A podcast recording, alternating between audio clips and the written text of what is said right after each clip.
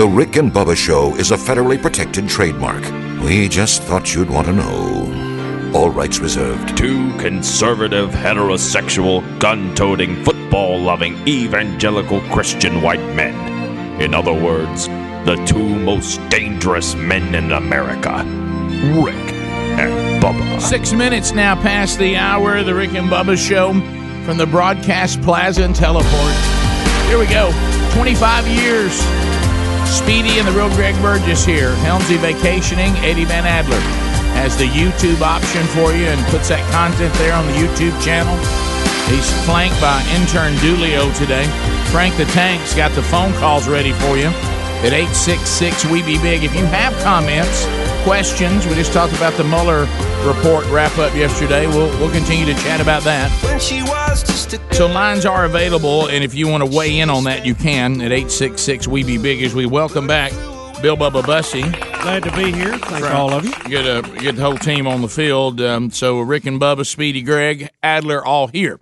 So to the phones at 866-WE-BE-BIG. We just heard from Mueller. His 9 minutes yesterday. Now, again, in the political realm, we now see if I have all this right, Bubba. Okay, help me out. So we have not been able to find any evidence of collusion between Trump's administration, Trump's campaign, and the Russians. That is correct. As said by Mueller. Yeah, Mueller says, but we see the Russians trying to tamper with the election as they have always done. As they always do, and truth be known, we also probably tamper in other countries. We know that the Obama administration was very active in the Israeli election. Correct. He didn't working against the opposition to the sitting prime minister at the time. Well, working with the opposition, yeah. Yeah. Yeah, he's anti-Netanyahu. So that we know that has happened. So that we found, and he said, "I've done the job I'm supposed to do according to the Constitution. I'm done. I'm out." So Democrats are now saying, "Well, good. Then it's us who now need to go after the president." Of course, they would need some evidence as well to meet the high crimes and misdemeanor requirement. And as you said, they have the advantage in the House. They do not have the advantage in the Senate. And even Pelosi says, if we go for another impeachment here, even she knows this is going to galvanize Trump supporters all the more that are saying this is why we like a candidate like him, because he's not like all of you. Let's just go nutshell. Let's look at this. And like I say, I don't agree with Nancy Pelosi on much, but I think she does understand the process here. And for the young folks who was not around during the Clinton years, the House of Representatives can vote to impeach the president. They basically are the grand jury, if you will. That means they send it to the Senate for a trial. They appoint a prosecutor for each crime they have accused the president of. And there's the problem. You actually have to have a crime you've appointed these people to prosecute. It goes to the Senate. The Senate hears the case, and then they vote. Well, the senators have a majority Republican, and the majority of them have already said, we're not going to remove Donald Trump. It's not going to happen. So if the House does this, they're only doing it as an exercise for their constituents, so they can go back and go, look, we sent him up for impeachment. Does not mean removal of office, okay? That means you send him to trial in the Senate. Nancy knows he's not going to be removed, that this will just be a show trial, if you will, and that the only thing you're going to do is galvanize lukewarm Trump supporters in the flyover states, and that they will be galvanized to put him back in the next election we have coming up, 2020, I guess. So what do you do? There, do you get your torches out and march down the street? It's going to be fun. Everybody will have a great time. You're only going to help the Republicans not only put him back in, but get a lot of you out, because they're going to go, look at these idiots wasting time doing this. We'll get them out of there. And then, of course, Attorney General Barr says he's going to look into the attempts to try to make it look like that Trump was colluding with the Russians with the fake dossier that was paid for. It was fake. It was false. People knew it was. The FISA court started their investigation with false pretense because the dossier was false. Yep. And he's trying to figure out who's going to be charged, if anybody, in that. And then also we have Donald Trump Jr. and Donald Trump urging Alabamians that Roy Moore urging him not to run again for the Senate seat that's about to come up involving Doug Jones. That's other political stories today saying, look, the people of Alabama rejected you last time. Why in the world would you come back? Now, of course, Donald Trump Jr. said it a little meaner than even his dad did this time, saying that Roy Moore needs to ride off into the sunset. And I don't know why Roy Moore would consider trying to run for this again, and I also hope he does not. I don't know why we would do that. That's nothing against anything other than you didn't win last time. You led. You were controversial last time to the point that a Democrat became a senator for modern-day Alabama. And I don't know why you would come back in there, and with all the candidates we have right now that are willing to run, that are well suited to take that spot, and even the president is asking you not to do that. So anyway, those are all the political stories, and our pretty much sums it up where we're at. So if you have a political commentary, this is the time to do it at 866 We Be Big. Clint in Homewood, listening to ZZK. Clint, go ahead. What's up, guys? Hey, man. Hey, man. So. In the Mueller announcement yesterday, why didn't he just come out and say, "Hey, we got clear evidence of obstruction, but per law, I can't, indict a sitting president." Even him, he said, this ain't an option to do. I think he's just getting the Democrats foaming at the mouth, wanting to impeach this guy. Look, most of them know the deal anyway. I mean, if you've had eighth grade civics.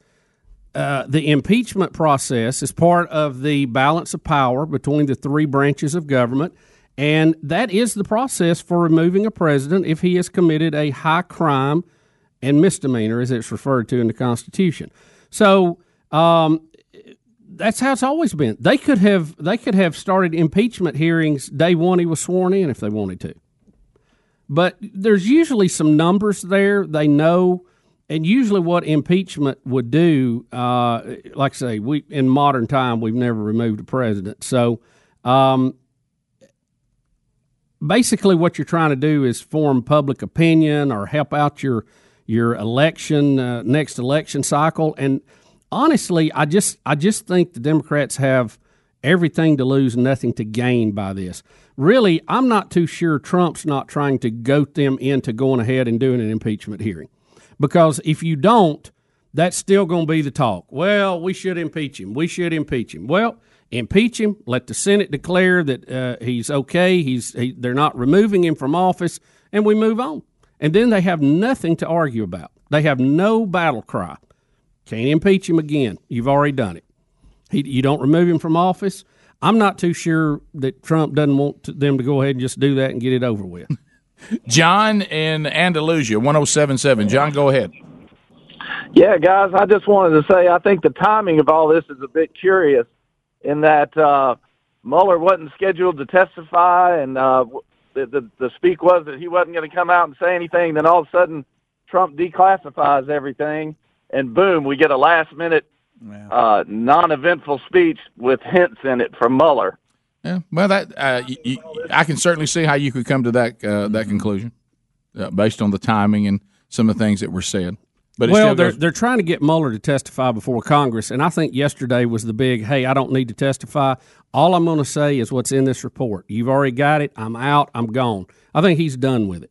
Lisa in Dothan, Alabama, News Talk 103.9. Lisa, go ahead. Rick, I'm just really distressed about people of faith and their perspective on Roy Moore in this state. Mm-hmm. So many people just saw, especially I saw it with my own eyes, I have to vote for Roy Moore. He stood up for the Ten Commandments, totally disregarding the reality that was in front of us, that we were fixing to get Doug Jones in there as a result of that huge divide. And I wish that people of faith in this state would realize that Roy Moore is being used as a tool to keep us divided so that we'll end up with Doug Jones, which could kill the whole abortion issue. I know he stood for no abortion this time, but in the long run, there's so many bigger things at stake than Roy Moore and his stand for the Ten Commandments all those years ago. Yeah, now wait a minute. Did you say that Doug Jones stood for... Because Doug Jones... Didn't. I thought Doug Jones, when Alabama voted about abortion a few weeks ago, I thought he went with the side of no abortion.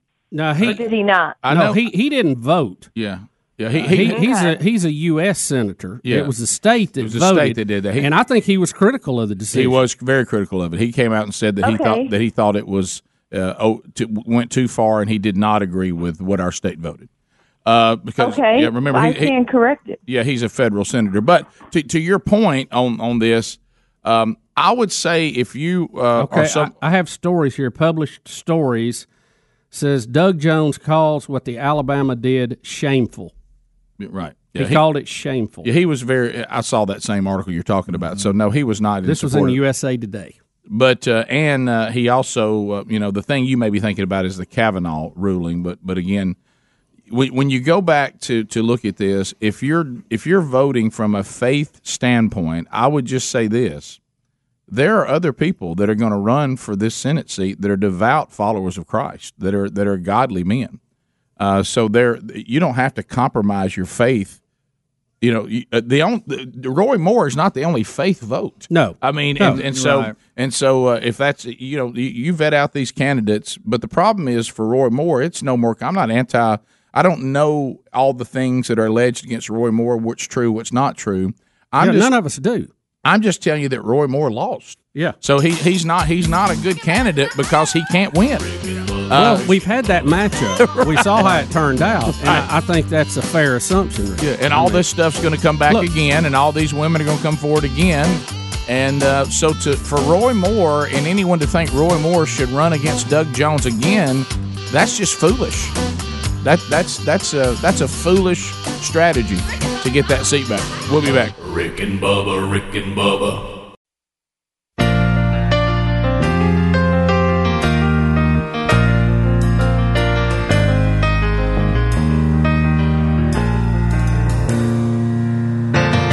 Hey everybody, this is Keith Irvin, and you're listening to Rick and Bubba. 23 minutes now past the hour. You got Rick and Bubba. Thanks for being with us. 866 We Be Big. What is it with this show and Arnold? We have so many Arnold moments on the Rick and Bubba show. And when I say Arnold, I speak of Arnold. I can never say his last name right. Hey, how do you say Arnold's last name correctly? Schwarzenegger. Careful. You got to be very careful with it. Schwarzenegger. Right? Arnold Schwarzenegger. That's it. I got it. All right. So we've got some, you know, like I say, radio gold and all that from the past. Now he's being featured in a rap song? Yeah, we've got an Australian singer who wrote a really bad song, but it's getting pressed because Arnold Schwarzenegger actually is in it rapping. It's called Pump It Up, the motivation song, and Arnold himself raps in it. I've queued it up. You know, he speaks so well anyway. Yes, of course. As we said, never seen somebody live in the United States that long and still be so bad at English. Yeah. I mean his accent, I think it's actually gotten worse. I know. Yeah. It's a 4 minute and 30 second mega movie star, dude. Don't forget that. Really bad song, but I've queued it up to a minute and 35 in it when Arnold breaks it down. Good. I can't wait. Hey, I'm Arnold Schwarzenegger. Listen carefully. Dig deep down and ask yourself, who do you wanna be? Not what, but who. If you believe success will come to you. Work like hell, trust yourself, and all your dreams come true. Break some rules, not the law, don't be afraid to fail. You have to think outside the box, I say no pain, no gain. I don't wanna hear it can't be done, give always something back. My name is Arnold Schwarzenegger, I'll be back. Arnold can't say his name very well. No. Schwarzenegger. I am Arnold Schwarzenegger. And I'm going to ask this one more time. He said he set your cottons. I know I keep going back to this, but okay. Nowadays, every actor on TV seems to, when they're just talking their real voice, they got a British accent. You know what I'm talking about? Sure. But when they're on TV or movies here, they have They can lose accent. It. Yeah. Arnold, we just never required him to do that. You can be in every movie you want to be in. And even though your character is supposedly American, right, you got that accent. Yes. It isn't like you play a foreign character that has an accent. He'll be, you know, some superhero. We just gave him a pass. I know. What is funny, I mean, we all like his movies. He's had some of them I like better than others. Oh, yeah, but I'm just saying it's kind of funny. Like, nowadays, actors, I mean, it's almost like all of them have British accents. Right. And the ones, like, when I found out the Walking Dead guy, the main character, when I watched it for years, all of a sudden I seen him in an interview. I was like, what in the world? I know. Yeah. Why couldn't Arnold get his accent fixed like all these actors? Yeah, they didn't require him to. Right. Everybody else needs to go learn how to do this, but Arnold, you're good. Look, he Nicole Kidman can turn it on, it off. Oh, yeah. So you never know what accent she's going to talk about. The guy that played the doctor, what was his name? House. House. He's that was very dramatic. Mm-hmm. I will say this. To come here as an immigrant, to accomplish what he's accomplished, and to be, what, two-term governor from California? Was it two terms? He was the governor of California. Not right. Either way. That's pretty impressive. It is. It really is. Set it fire. Get down. He started out as his fame as a bodybuilder. That's what he was. And then all of a sudden he became a movie star, politician. I like Arnold. I mean, and what is this thing now where we keep hearing from him all over the world? You know, we try to drop kick him while he's doing something in Africa. Now he's over here rapping in Australia. I mean, what is he doing? Why is he rolling all over the world? What's he doing? I don't know. Speedy, did you ever try to work out to be like Arnold? That'd be a negative, Rick. Huh? Where did your mind even get that? I know you used to take steroids. I did not. You were big in fitness for a while. Y'all went right up to steroids. Y'all aren't going to start this. Now, you've already got me fake smoking, Rick, and claim I'm cheap as all get out. Rick, The smoking thing was a joke because of the way that you get tickled and you start coughing. Right. The cheap thing is real. No, it's not. And it's the workout thing. It's really not. You didn't take steroids. But you walked up to the edge and looked at it. You and Judge. Y'all the supplements. They took every supplement. Judge, we never got close to that. I'm buffing myself up. I didn't even know there was a thing called creatine until I met Speedy. That's right. Okay. Remember your creatine run? Well, now we just all make it. Did that happen? Up. Huh? You were a big creatine guy for a while? Guys, I worked out. Rick, he walked right to the edge. Yeah. Did Arnold ever admit? He shook hands with me. Did Arnold ever admit he did steroids? I think so. Yeah, I think he did. I said the way I did. Because he didn't have heart damage. What are you, everything Arnold? Yeah, you can't look like he did and not. I mean, a human being doesn't look like that. I can't remember, and I certainly don't want to get. You go caveman. I don't want to get into it, but whatever that, there was some documentary that came out when he was at the high. Pump and Iron. Let me tell you something. Do not watch that. Oh, yeah. But he was a cutter back in the days. Look, I understand people who have hobbies and like to work out, but yeah, I know. But do you remember the trailer for that movie? His speech on working out is what, and they refer to him as the incredible. This is probably one of the more uncomfortable. What do you got? I've got evidence of Speedy taking steroids right here. Look how jacked you are right here. Okay. I mean, absolutely. Oh, guys, yeah. I'm also 20-something, right around 30. You're built like a brick house here, buddy. I'm actually probably a little younger than that. But he's still built good. I mean, he works out a lot. Look, he had steroid face. Yep, steroid face. Look, I'm going to start making stuff up about you. Yep. Right up in here, Greg. Yep, yeah. I walked in 2 minutes ago, and Greg was drinking. Squared jaw. Remember his temper? Hey, Mark McGuire. Hey, Mark McGuire, what's up, man? You're talking about roid rage? All right, you know how I get uncomfortable. I know we only have a few seconds here. This would be one of my more uncomfortable moments of the video. It's the Universe Olympia. Years gone by and the movie star proudly ran for governor. You need to go specifically. Turn your vision to realities. What president of the Special Olympics plays. I'm until the end of days. Hasta la vista, baby. Wait a minute, did he say... Speedy, that was a great move on your part to just go into that video because you knew Adler had to run back in there to switch it. I was trying to change the direction of because y'all were making God so sad with their lies. That was excellent. Rick and Bubba.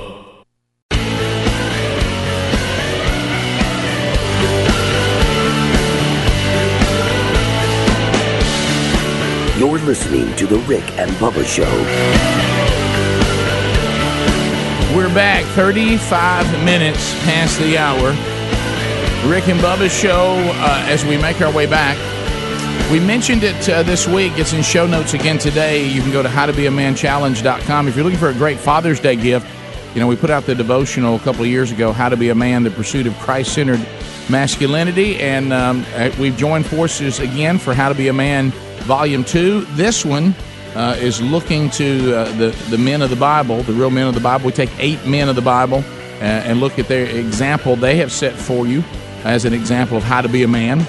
So if you are looking for the next piece of curriculum maybe to go through. There's a student version and an adult version, just like we've had in the past. So you can find that at howtobeamanchallenge.com. That's also in show notes there at rickandbubba.com. Bubba, this one, oh boy. I mean, this is almost difficult to watch and listen to. You know, this is one of the things we've often, you know, been concerned about when it comes to going to a baseball game is, you know, it's one thing to get hit with a foul ball that kind of floats up in the air and comes down. But, boy, when somebody just hits a line drive, you see these things rope fly into the stands. And I can remember you and I getting an opportunity one time to sit in some pretty good seats when we were working with Turner South. And I remember you and I thinking where we were sitting, if it goes off the end of the bat, we're going to take this right to the face. Rick, we had probably the best seat I'd ever had at any baseball game, right. even Little League games. Yeah, being right in front of the on-deck circle. And, I mean, I felt like we were closer to the batter than the pitcher was. Yeah. And he is throwing in the high 90s, and everybody's getting around late on him. And I said, Rick, we're going to get killed right here because we're outside the screen just barely. Yeah. And, boy, this was tragic last night, and a lot of people upset as it happened. Well, yeah. And, Speedy, what game was it? It was the Astros were hosting the Cubs. Yeah. And it's one of those things where as soon as it happens, the reaction tells you everything, from the players on the field to even the umpire to the dugouts and to the fans around the young girl that got hit. So – and I don't know who she was with, but apparently a child was sitting just past the third base dugout, just a couple of feet where the net stops, the protective net, and that's another discussion, how far should the net go down. Right.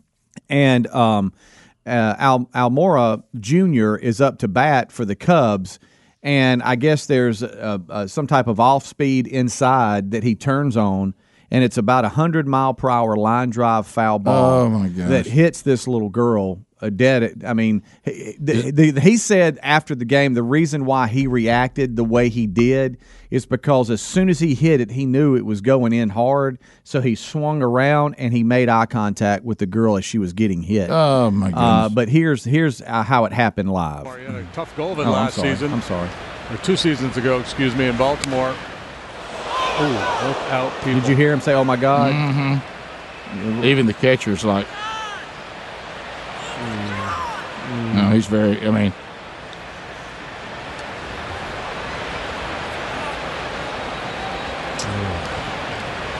So he's he's really, really struggling with that. Hayward was, I guess, on deck, who plays for the Cubs.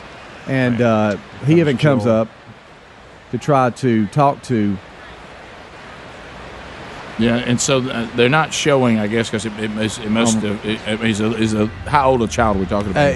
It just said a child, a young girl is who got hit, and as you can see, the security guard is even trying to, tell him, hey, buddy, it's going to be all right. He finished the at bat, he struck out, and then as he was trying to go to the field, as the half inning was switching, he just couldn't, so he just walked into the.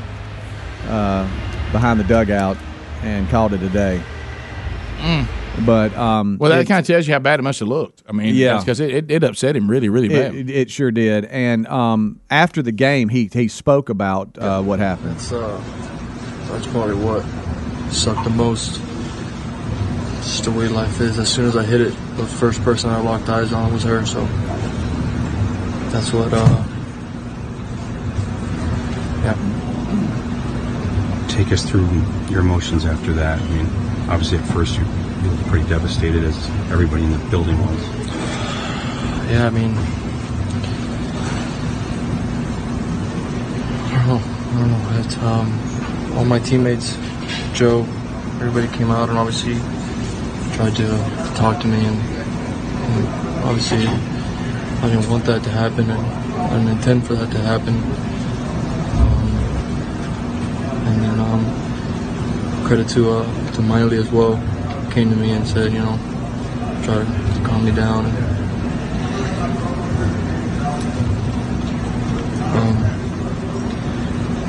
The rest was kind of a blur.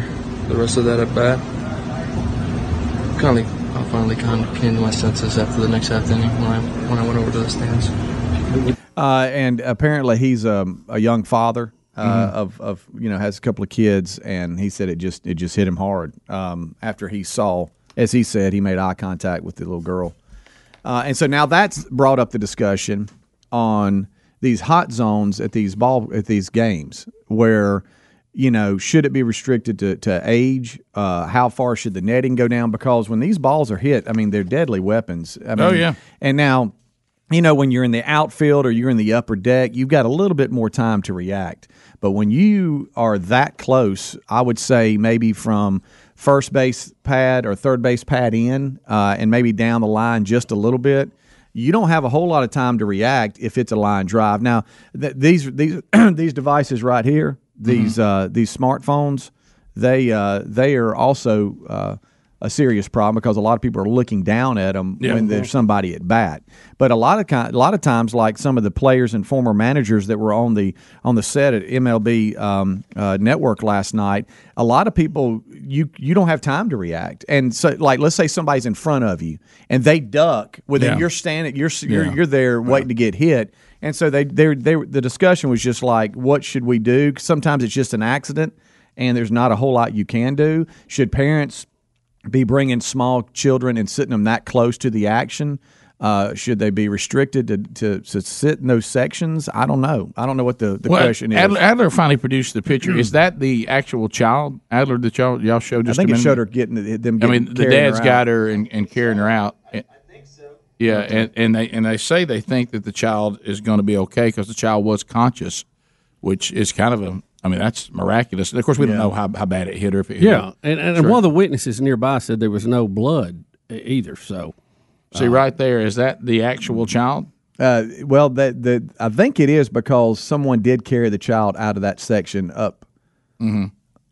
And she's obviously crying, which you would be. Sure. Oh, yeah. She's hurt, but they're saying that the hospital – says she was conscious and responsive, and they think she's going to be okay. So, praise the Lord for that. But when you first see that kind of velocity hitting a child that small, that velocity hitting anybody is bad. But when it hits a small child, you think, this could really, really be bad. Right. And so you understand everybody being upset. But what to do about it, and that's a different.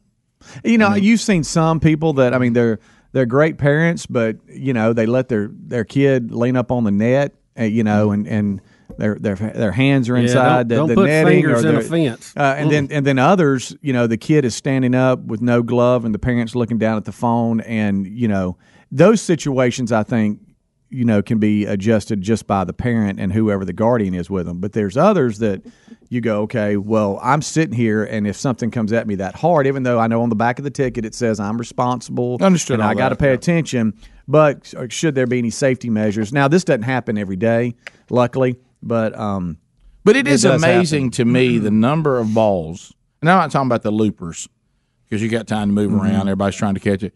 The time that a player either doesn't get around on it or does get around on it, both of those are bad. Right. And it just goes flying like it's shot out of a gun into a really crowded area of people. Get out of the way. Yeah. It's a wonder we don't have more people hurt. Yeah, you're right. You're absolutely right. Because like you said, the reaction time is none. Right, no. and then let's talk too sometimes about these wooden bats that get splintered and go into the stands like a spear. Oh yeah.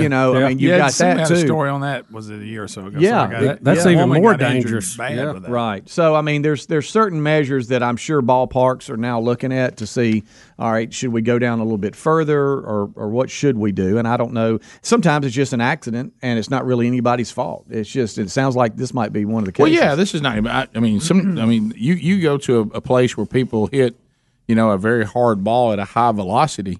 Mm-hmm. You can, like I say, I had a kid that just finished up playing, years of lacrosse, and Sherry got hit just trying to walk into the stadium, and people are warming up, and not every place is set up with these protective nets or where they need to be. She got hit right in the lower leg by a missed shot that went over the back of the goal.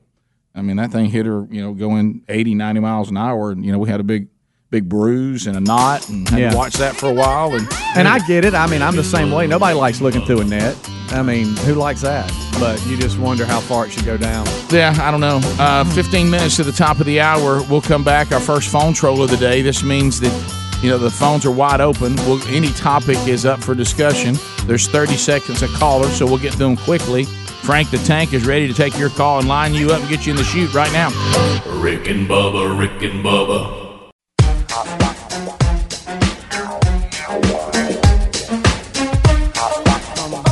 It is 9 minutes to the top of the hour. Phone troll coming up. There's looks like 3 lines that are available. The other 7 are lined up and ready to go. But we're going rapid fire, so 30 seconds a pop, so we'll get through them quickly. I do want to tell you about dollarshaveclub.com/Bubba. If you've never tried this wonderful, wonderful company, man, we love to get the stuff that you look and feel and smell your best delivered right to the door. So convenient at a fraction of the cost. You know, it's one thing to say I'm going to go through a hassle to get a better deal, but what about when you're going through a bigger hassle to pay more? That is not a good setup. So why don't you go to dollarshaveclub.com/Bubba right now. Look at one of their Dollar Shave Club starter sets. They're only $5, and they'll come with everything you need for a great shave. You get that executive razor, the shave butter, the face cleanser. You can get that. There's other products. You can pick what you want in the starter packs. And then if you like it, then you come back and say, all right, I want to become one of the DollarShaveClub.com/Bubba members, and you can get out of it anytime you want to. It's not one of these things you're stuck into some long contract or anything like that. And then we'll start sending you the products in the regular size at the regular price. So find out more by going to RickandBubba.com, also under the sponsors. To the phones we go. 866 We Be Big is the number. At the end of 30 seconds, you hear this. We start with Jason and Prattville. Trolling. Keep them phones a trolling. Here we come, phone troll. Jason, go ahead, 30 seconds. Hey, Robert Mueller does not want to go before Congress because he knows when the Republicans get their time to interview him that they're going to ask him when he knew that the dossier was done by Hillary Clinton, why he hired a bunch of Trump-hating lawyers, why he ran corrupt practices like destroying attorney-client privilege by raiding Trump's former lawyer's office, and he will have a choice either perjure himself or tell the truth, and when he tells the truth... The truth comes out. Well, they basically want to know what he knew and when he knew it. I heard somebody do that again, the day before yesterday. We continue. Let's go to Jerry out of the great state of Mississippi. Jerry, go ahead, 30 seconds. How are you? Hey, good. I was going to call in. I went to Montgomery Biscuits a few years ago, and a lady took a hit, a 100-mile-per-hour hit like this little girl, right off the face and had multiple surgeries in her eye. It ricocheted off her so hard, it ricocheted back into the field, and we were sitting about 15 rows back up there at the stadium. Other thing, Arnold Schwarzenegger recently did a thing about homelessness and sleeping on a bench. Just thought I'd throw that out there. So he slept on a bench to show what homeless people do. Arnold, there is no telling. That sounds no telling. Mary, because I live on the bench. Mary in Roswell, Georgia. Can't talk. Mary, go back.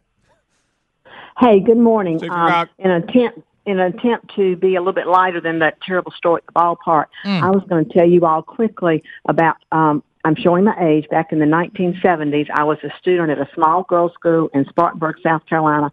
Arnold Schwarzenegger was Mr. Universe. Mm-hmm. Word got out he was coming to the local workout gym. So being little young co-eds, we had to go see, and I will never forget that vision. I can't, as I say, unsee this. He was Mr. Universe at the time, and he would pick up young ladies with his hand and hold them above his head like it was the globe, like those poses. And you have never heard such squealing from young women. And every time I hear y'all talk about him, that picture comes back to my mind. Mary, did you squeal? I probably did. I probably squealed as loud as anybody else. Why are you squealing? I used to saying that at the girls. I want to pick you up so I can put you down. I will be Mr. Universe. Get down. That's when he was blazing him. Put him down. Pick you up like the globe. So that Bubba gave Mary a timeout, so there's only one left. We continue. Let's go to Peter out of Glencoe, Alabama, Z93. Hey, Peter, go ahead. Peter, go ahead, man.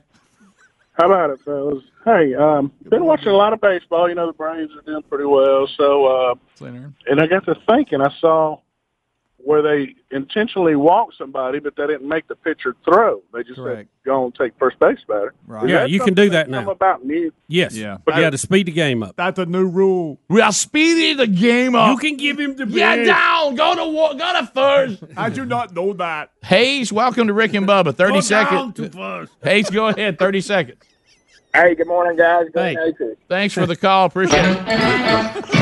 All right. I don't know if y'all answered this question when y'all been talking about hot dogs and stuff, but grill or flat top or griddle, whatever you want to call it, how do you like your hot dog, grill or flat top? Okay. Grill. Grill. Probably grill. Yeah, grill. Of a griddle. Griddle or grill. I like a grill better. Yeah, I just like it. I just like it so it's ready to eat. Yeah, so that's it. But, yeah, definitely grill. I tell you, we used to boil weenies when I was a kid. That's horrible. Mm-hmm. I thought that was the best way. I know, but now think about it. No, but it takes a long time. How much to drink the juice that they boiled them in? When you looked in there and that water was pink. That's just disgusting. It was an old pink. There's a lot of cooking things you don't drink the water off. I'm just saying, how much would it cost if somebody said, I'll give you $10 to get you a pop? I'm going to tell you, that was a good hot dog. $1,000. That was a good hot dog. Yeah, but now that I think back, that's not a good thing. Mark in Illinois. Mark, go ahead. 30 seconds. That was fired up. Good morning, boys. Hey, buddy. Guys, I had a fat boy food win this past weekend. I was able to get in Biscuit Love in Nashville, visiting family. Oh. Bojangles that they don't have up here. Huh. And I was able to get home Bluebell's ice cream and Publix premium Southern banana pudding ice cream with dry ice. Oh, gosh. You talk about somebody that made the most to come in south. Boy, did he. Yeah, I'm telling you. I sure did. You did. What do y'all consider a helping of ice cream? I mean, a serving. A serving. For my serving? Ooh. 3 scoops. Yeah. It's a good 3. 3 and a half. Which is, what is that in relationship to a pint? Oh, I don't know. I can eat a pint. Oh, I tend to go. I've always considered a pint to be a serving size. Absolutely. Now on the label they don't. No, they do not. Now I do. I think there's like 5 serving sizes. If I get to one little pint, it's just perfect. I love them. What are you talking about? We continue. Let it sit out and get a little bit soft. John in Homewood. John, go ahead. 30 seconds. Tear it up. Yeah, American Got Talent. Kid Cody Lee had autism. Couldn't even hold a conversation. Have y'all seen that? I did. I saw the video yesterday. That's an amazing situation and amazing piece of video. Well, don't forget you're leaving blind. Out the part. Yeah, there you go. Okay, I was going to say you left out the part. Not only is he severely autistic, he's blind. Correct. Wow. Have you seen this, Rick? Yeah, I have. I watched it yesterday. I watched it in its entirety yesterday. It is as moving a piece of video as I've ever seen, because you understand you have to understand the exhaustion of children, parents of children who have either mental or physical challenges that are severe. Mm-hmm. There's never a moment that they get to relax. Yeah. No. Never. Right. And you're looking at how hard life is on a day-to-day basis, on the things that we take for granted. Things like this child, when he was growing up, his mother never just said, go play, and took a break. Yeah, you couldn't do that. Right. And for something like this to arise, and for this child to finally light up when he heard music for the first time, and then to find something that he can do like as good, if not better, than a lot of people that don't have challenges.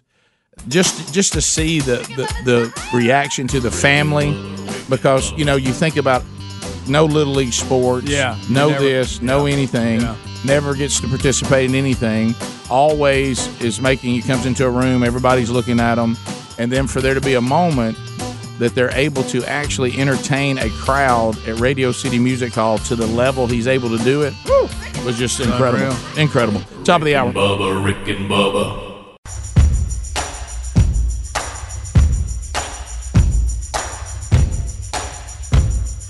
Proving daily that common sense is a superpower. American heroes, Rick and Bubba. I know you're fed up. 6 minutes past the hour. How you doing? Rick and Bubba Show. Brand new hour starting now. Speedy, the real Greg Burgess here. Eddie Van Adler has our YouTube option for you and puts content there on our YouTube channel. He's flanked by Rick and Bubba intern today, Dulio. Frank the Tank, another Rick and Bubba intern, taking phone calls at 866 We Be Big, earning that degree in common sense, which has now become a superpower. I'll be Rick, and let's welcome in for a brand new hour. There he is, Mr. Bill Bubba Bussie. Well, thank you very much. Glad to be here, and thank all of you for the opportunity to do so. So it was called in a minute ago. I saw this video yesterday. It was very, very moving. It's Cody Lee is the young man's name.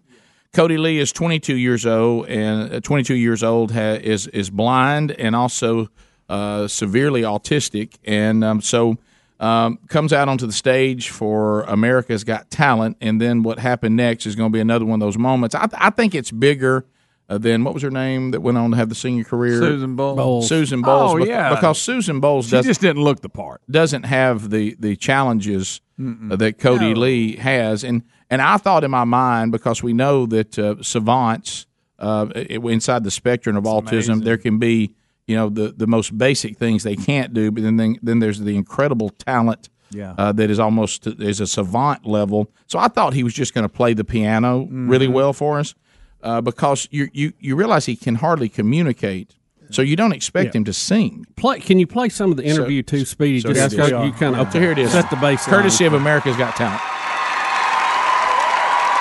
Prepare for chills, because.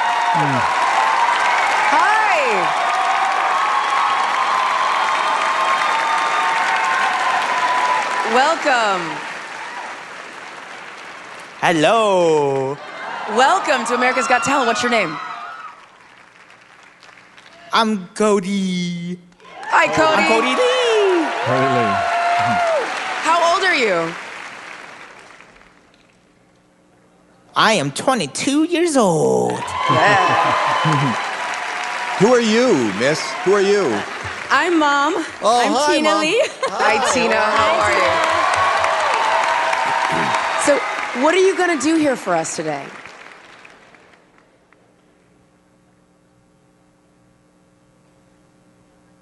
I'm going to sing a song for you on the piano. I love it. Tina, tell us a little bit about Cody. Cody is blind and autistic. Oh. Wow. We found out that he loved music really early on. He listened, and his eyes just went huge. And he started singing. And that's when I was in tears, because that's when I realized, oh, my gosh, he's an entertainer. So through music and performing, he was able to withstand living in this world, because when you're autistic, it's really hard to do what everybody else does. It actually has saved his life, playing music. Wow. Oh, that's awesome. Well, we'd love to hear you. Go for it. You ready? I'm ready. Come on, Cody. So she's taking them over to the piano. If you're not watching this right now, we're showing it on YouTube, and they've got some out to help them. So here, I think he's just going to probably wear out the piano. You know. I'm afraid there's going to be like 20 film cameras on. You ready? Yeah. Go. Boom.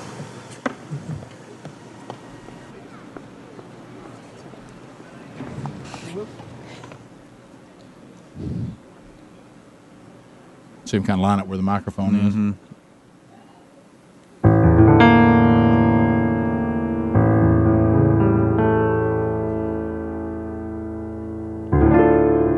I've been to so many places in my life and time. I've sung a lot of songs, and I made some bad rhymes.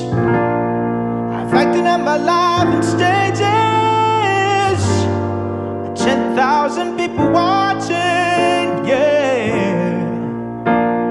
We're alone now, and I'm singing this song to you. I love you in a place, oh, there's no space or time. I love you from my life. You're a friend of mine. But when my life is over, remember we're together. We're alone now, and I'm singing a song to you.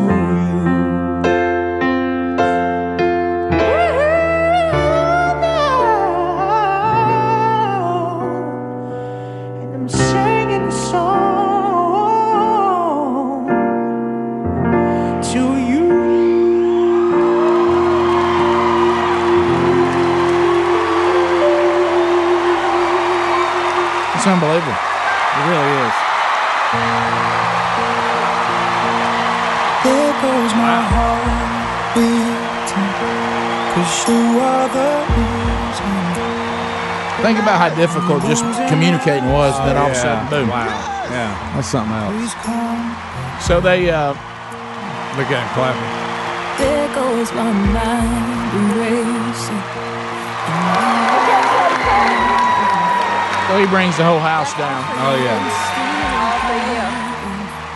And so they give him the instant all the way to Hollywood. Yeah. Wow. So they have this thing they can do on there. Where you can skip some rounds. Yeah, so I thought it was interesting what each judge said, and one of them even referred to being the mom, like you talked about, you know, that never gets a break, and then seeing your son do something like that is amazing. Well, it also shows you the and Bubba mentioned that in the break that this whole autism spectrum is you see that it's you know the way that the world operates for them is everything's difficult, but yet inside they're almost held captive by their own bodies and their own minds. Mm-hmm. But they are fully aware, you know, that of so many things. But like I say, just the simplest things are hugely difficult. But then all of a sudden, you see like this, because you know that's something that he just can do. Yeah. But the singing, I wasn't prepared for. Yeah, no, not at all. Because you know, the way the brain works and all, it's just amazing. It really is. Yeah, and just to see the sheer joy on the mom's face, because so many things, so many times she has to watch pain. Mm-hmm. It's just a painful thing to have to watch, and then to see when this moment in this time, he is not just, and I hate to use this word normal, but you know what I mean, right? He is. He's exceptional now. And he doesn't get to spend much of his life being exceptional. No. You know? Yeah. And, it goes back again how the brain and how it all works in different places. But, you know, not in the same thing, but as an example, the stutters who can sing. Mm-hmm. You know, you sing from a different part of your brain, and that's amazing how – you know, and imagine the mom when they realize when he's very young that there's obviously some problems there, but then when he starts singing, he can sing fine. And you go, wow, that's... And sing well. Oh, yeah. But, you know, early on, probably use that as a way to communicate. You'd have to sing your answers to everybody. Well, you saw what she said. She said that when we played music, I saw him react to it, and that was the first sign that there may be something to this. Yeah. Right. So it's an incredible moment, and it's... one of those times. That's one of those moments where everybody's kind of stops for a minute and goes, "Can't believe what I just saw and heard." Really. Oh, you're right. So, 15 minutes past 8:66. We Be Big is our number. More of the Rick and Bubba Show coming up. You can stay with us too at Rick and Bubba. Spell out the word and.com.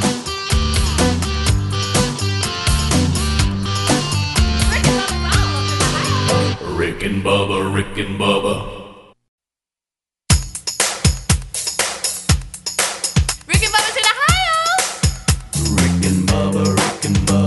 Pass the gravy, please. We're back 20 minutes past the hour. 866 We Be Big is our number. You know, we talk a lot of time about us now live streaming on YouTube now, and certainly that's great because now more people can see the show than ever.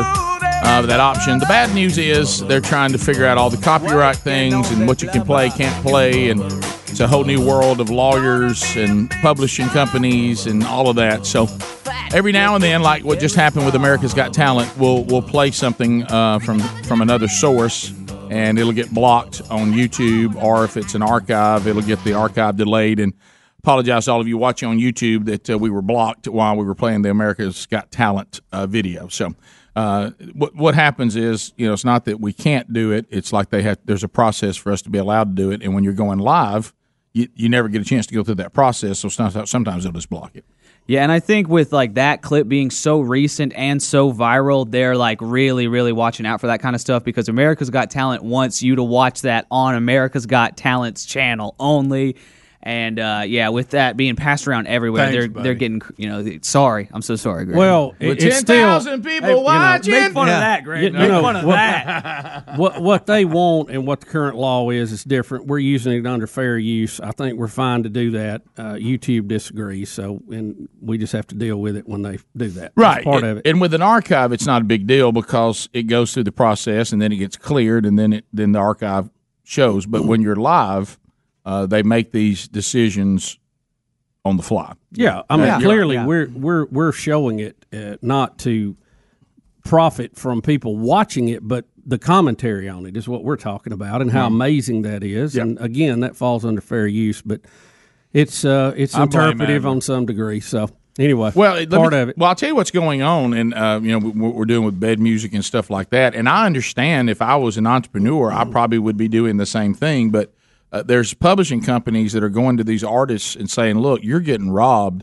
Your old school publishing company is archaic, and they don't understand that you should be getting, you know, your – what do they call when the stuff they get? Royalty. Royalty should be getting it off multiple things that are out there right now, and your archaic publishing company doesn't know how to do that, but we do. Yeah. And they're starting to pull artist after artist after artist into these new publishing groups because they're saying we can get you your royalties with all the modern technology. Your old publishing company, they're still dealing with radio stations and concerts and there's a lot more going on nowadays, folks. Mm-hmm. And so anyway.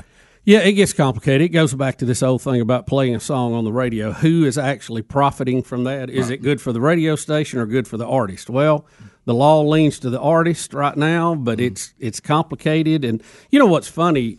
If America has what is it? America's Got Talent. If America's Got Talent's ratings go down and they start buying network buys to promote it, they will probably show that clip and then pay us to play it. Right. So it's just all it's kind of a screwed up thing. Anyway. No, it is, and it's a when you're dealing with new technology, everything has to catch up, and that's always been the rub. I will tell you, as you said, Bubba, the radio stations lost that argument because radio stations pay publishing rights in order to play music, which then promotes an artist, so you'll go buy their music. Yeah. So, but radio lost on that one. I mean, radio has to pay for that. They have to pay the person that has the lyrics and the music. Right. That would you understand what that is? That's like me.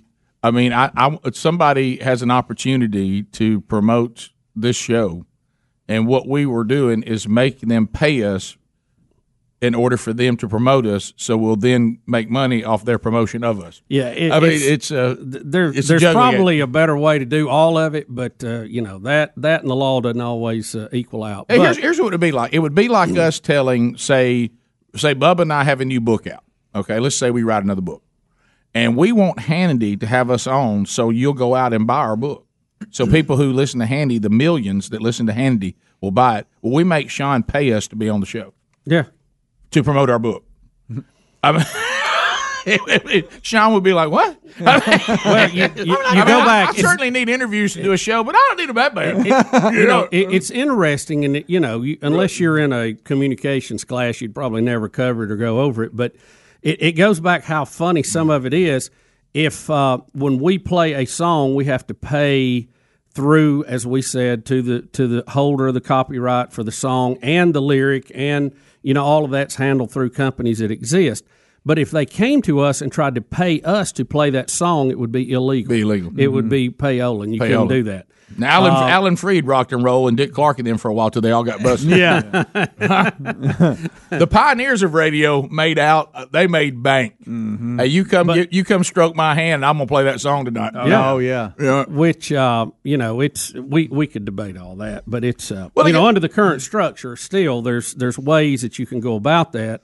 And it's not that you're broadcasting somebody else's copyrighted stuff so you can prosper. But there is, and I think rightly so, the opportunity it's called fair use, where we can show something and then do our commentary on it. And then what we're actually selling is our commentary about that and our presentation around that.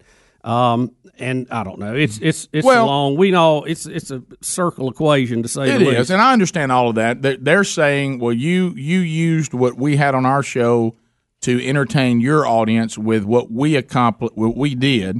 then we would say, well, yeah, now the on an archive, and by the time the live and the archive's over, usually, and I'm just using averages on a daily basis, it's somewhere between 8,000 and 10,000 people will YouTube this show in some way, shape, or form on a daily basis. And then we would turn around and say, well, we just had 8,000 to 10,000 people, and a large percentage of that may say, now I'm going to watch America's Got Talent because this Cody Lee story really is moving me. Right. So I want to go, man, that's a program I'm missing. I need to be watching. So, see, we're saying, well, we're benefiting you too. It's not like we're just, you're getting something out of it. We're getting something out of it. But then, to Bubba's point, it's all the funniest stuff you run into on this stuff. And I understand both sides of it. I really do. Yeah, I do too. But here's what's funny. Just like when John Fogerty had to go to court for sounding too much like himself because he didn't have the publishing rights to his Creedence Clearwater Revival songs for a time. Now, he does now. Yeah. So he released a new album that was just John Fogerty, and the people who own Creedence Clearwater Revival's publishing rights sued him for sounding too much like himself, and that they own that sound. And so we play bed music sometimes, kidding around, the Mr. Lucky music from the 1997 CD that we put out, Fat Chance. And we actually got flagged on YouTube because 30 Tigers, which is one of the independent operators with Sony Music, puts the CDs out for Rick and Bubba, and they put the Mr. Lucky one out for Apple Music. So we got flagged for playing our own music with us singing on it. And we had to get permission from ourselves to play it. Which was easy to do. And back to the radio side of it, which is funny. An artist cannot pay a station to play their stuff. That's called payola under the federal law. But if that artist comes to town, he can buy airtime to promote his concert and play a song in it. Correct. Which means he's paying the station to promote him. To play his song. Correct. I know. Only lawyers could get something that screwed up. But anyway. Yeah, but you deal with it. And this is a new frontier. What we're searching for right now, and all people who are doing, because if you're in our business now, you got to be in podcasts, you got to be on YouTube, you got to be streaming apps. All that's got to be in play. And, of course, then you have the traditional terrestrial TV and radio options. And those are pretty clean. But all this new stuff, we're really needing to go to these publishing companies and say, what license do we need to buy that does the same thing on all this streaming that we already have in the terrestrial world? Right. That's what we need. We'll be right back. Rick and Bubba, Rick and Bubba. Rick and Bubba's in Ohio. Rick and Bubba, Rick and Bubba. Past the 35 minutes now past the hour of the Rick and Bubba show. We're back. 866 We Be Big is our number. Never before has MyPillow offered these premium MyPillows at this lower price. This first time ever. And right now, if you've been putting off getting a MyPillow, boy, is it time. $69.98 with a special promo code Bubba for two of these babies. So you can get them at $34.99 a piece. Never been offered at this price, so move on this now at MyPillow.com. Check out those Giza Dream Sheets, too. Man, they're great. A variety of colors. You can get 30% off with the promo code Bubba there and 30% off on the mattress topper. So go now, make a move. If you've been putting off this MyPillow thing, now's the time to do it because this is the lowest price that has ever been offered. MyPillow.com. You better tote that code Bubba with you, or RickandBubba.com under the sponsors button. Oh, here we go. Oh, there it is. The wonderful Willoughby. Everybody sing it. Sing it. We love me. It's got me yearning. Whoa. Come on, give it a try. It is the wonderful Will of Meat, brought to you by our friends at harryanddavid.com. Those delicious meats shipped right to your door. 1-800-Flowers.com also there on the wheel. Moultrie's got stuff on the wheel. We've got Blaze TV on the wheel. We've got Rick and Bubba items on the wheel. But there's also potential pitfalls. You could be eaten by Jaws. You could land on Can't Have Nothing. Or you could entertain the audience with Henry the Horse, but you yourself will only receive the joy. No prize. So, Bubba, today in our golden ticket seats, we have got a birthday girl that is here with us. Marcy is here. Marcy Nash. Marcy, hello. Welcome to the Rick and Bubba Show. Happy birthday. Thank you. Now, she was a little bit late getting here today. And I'm sure that's not the norm. She said she was up at 4 ready to go, but somebody, even though she's wearing a Common Sense is a Superpower Rick and Bubba shirt, did not set her alarm or did not respond to the alarm. Didn't respond. Okay. Oh, okay. So to kind of put a little salve on that wound between these two, Marcy is going to spin the wheel of meat. Yeah, that's all right, so Marcy, do you know what you're listening for? Yes. What is that? Wow, what a wheel. Wow, what a wheel. All right, so let's go to Amber. Amber's in Montgomery, Alabama, I-92, WLWI. Amber, what do you say to Marcy Nash? Wow, what a wheel. Come on, Marcy. Yeah. Good spin. Boy, that's a good spin. She's wiry. There we go. Trumpy Bear was shocked. The hand of truth is giving you a thumbs up. There, look at the hand of truth over there, Marcy, approving. Christmas pig loves it out there. Here smiling from ear to ear. There we go, Marcy, for Amber. Yeah. Yeah! Flowers, flowers, flowers. Smell it! Amber, beautiful flowers. Would you like to have 2 dozen multicolored roses? Or are you a classic and I want the 2 dozen red roses? Which one would you like to have? The multicolored. Multicolored it is. Amber, we put you on hold. That'll be coming to you courtesy of 1-800-Flowers.com. There you go. All right, let's continue. Starkville, Mississippi, 96.1. Taylor is standing by. Taylor, welcome to Rick and Bubba. What do you say to the birthday girl, Marcy?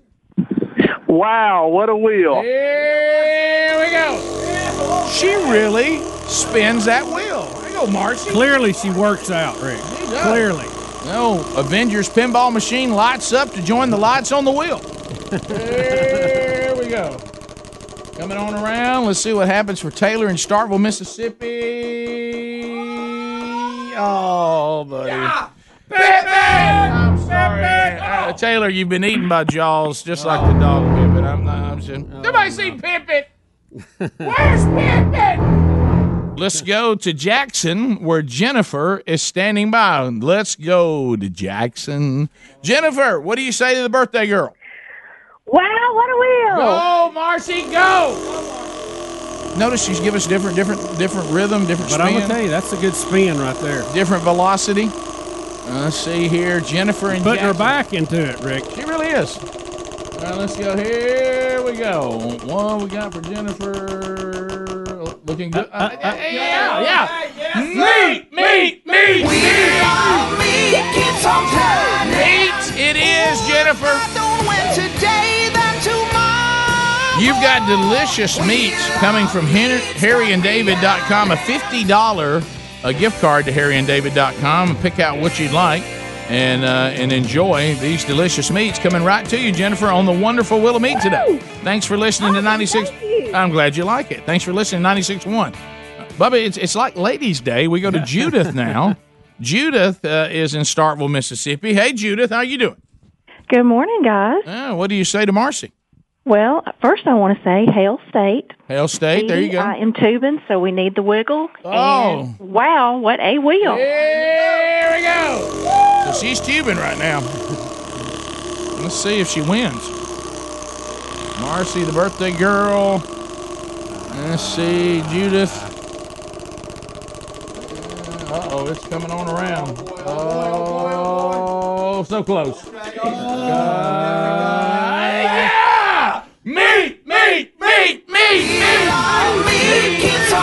It is, and she's tubing. Oh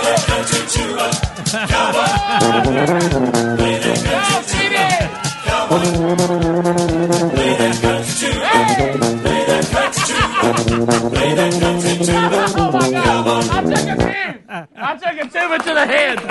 All right, you remember in that movie? I can't remember the name. I think it was Animal House, where the band takes a turn and goes down the dead end road, and they start piling up on the wall. That was good. That was good. Marie Somebody told me about it. South Carolina. Marie, how you doing? I'm doing great. How are y'all? Good. Today? What do you say to the birthday girl, Marcy? Well, I'm watching on YouTube. And Marcy, happy birthday, and wow, what a wheel. Anyway, Marcy! All right, let's see. So that tuba dance was for Marie as well, right? Yeah. Don't you think? Yeah. All Here we go. I think one per segment's all we can handle. I just maybe one per day. Has he come over and played up in your space yet? You know he got me a bit yesterday. Right. Let's see, Marie. Marched right up my back. Oh, Marie. Oh, Marie. Oh, Marie. You can't even. I mean, come on, Marie. You can't have nothing. So sorry, Marie. Can't have a tuba dance. Can't have nothing. You can't have nothing. All right, we continue. Let's go to Josh. Josh in Alabama. Yeah, Josh, how you doing, buddy? Say that, Josh. Hey, Josh. Hey, Josh. What's up? Wow, what a wheel. Come on, Marcy. You never knew you'd be spinning that wheel today, did you? It's just a lot of work, isn't it? And on the board, Josh's name suddenly changed to Tina Josh for some reason. What in the world is that? All right, let's see here, Josh. Come on, Josh. Oh! Moultrie, Moultrie, Moultrie. View it! View it! How about we did clout some of it? No, that's Blake's TV. How about this? You got a Moultrie package. Josh, what do you think about this? You can have the camera package. That's the Moultrie Mobile and the M40i camera. That's about $400, or you can go to a $350 feeder package. Which one would you rather have? I'd rather have the camera package. I bet you would. There we go. All right, so let's put you on hold, and Moultrie will send that camera right to you. I think we can do one more. One more. Let's go to Travis. Travis is in the great state of Kentucky. Travis, welcome to the show. How are you? Hey, doing good, guys. Wow, what a wheel. Come on! One final spin, Marcy. Turn it loose, girl. She rocked that thing. Happy birthday to you. Happy birthday to you. Happy birthday, dear Marcy. Happy birthday to you. Oh, Henry. Oh! It is Henry the horse for the birthday girl. Hey! Oh, shit. Hey, Henry. How about no pictures today? Hey. What's up, guys? Hey, Henry, how you doing, buddy? I'm doing all right. I did just have to bail my little brother out of jail. Oh, no. What happened? Well, he bucked off his jockey in the Kentucky Derby. Oh. Went on a 2-week-long bender and got arrested. Oh, no. But, you know, we all know what it's like to have a little brother that acts like an ass. Am I right, Rick?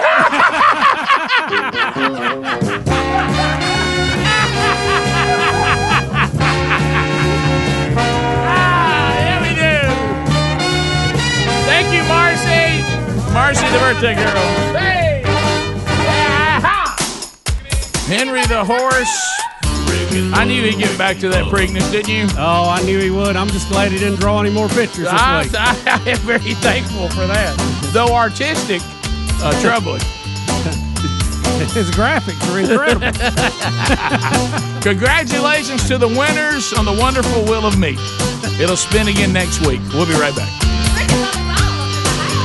Rick and Bubba, Rick and Bubba.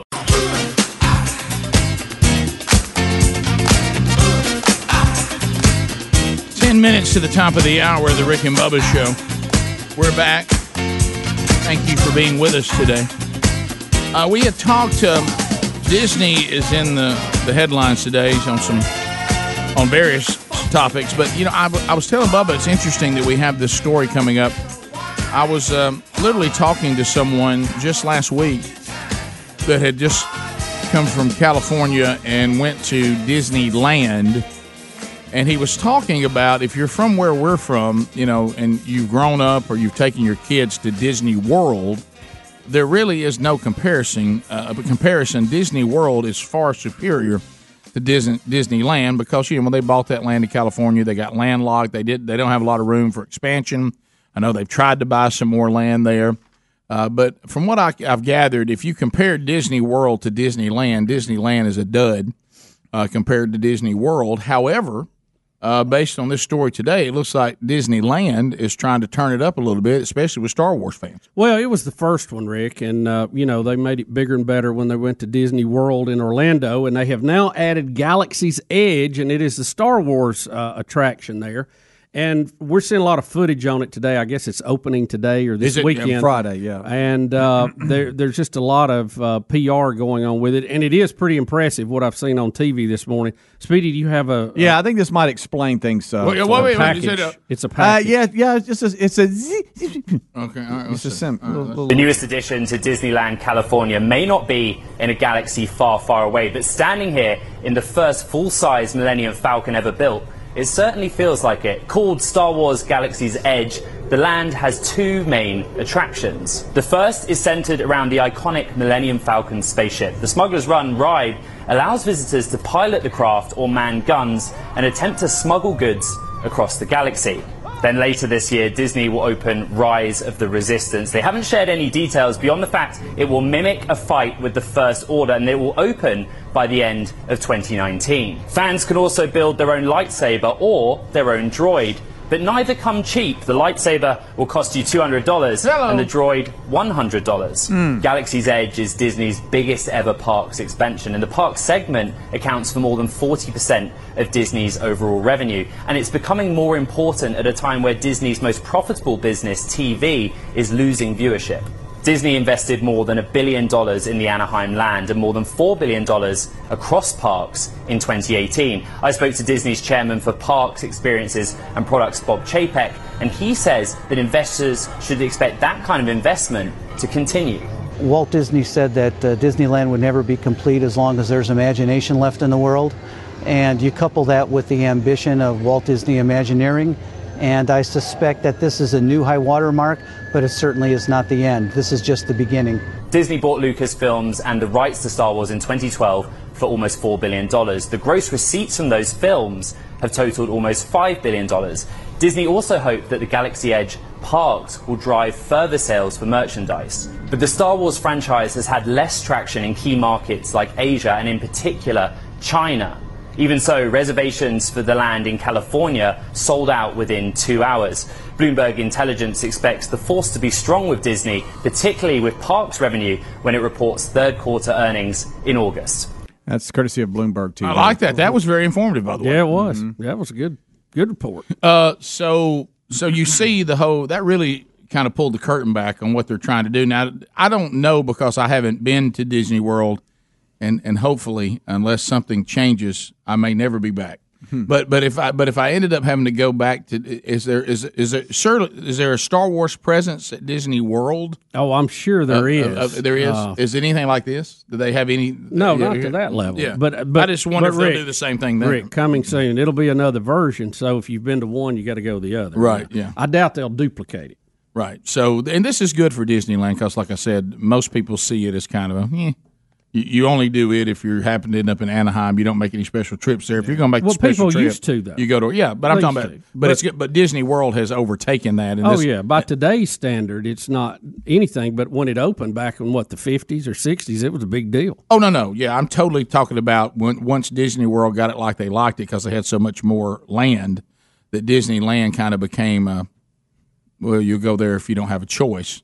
But now this will probably spawn all kinds of new business. Yeah, I imagine so. Yeah, and wasn't that interesting talking about how they invested the $4 billion into Lucasfilms, and they've already made $5 billion off the movies. Well, it was gross, but they certainly they'll make their money back. But I mean, it was a great hit to sell it for that. I mean, it looked like an unbelievable price, but they will make their money back on that and a lot more over the long term. What do you think about the fact they said the Disney TV viewership is down?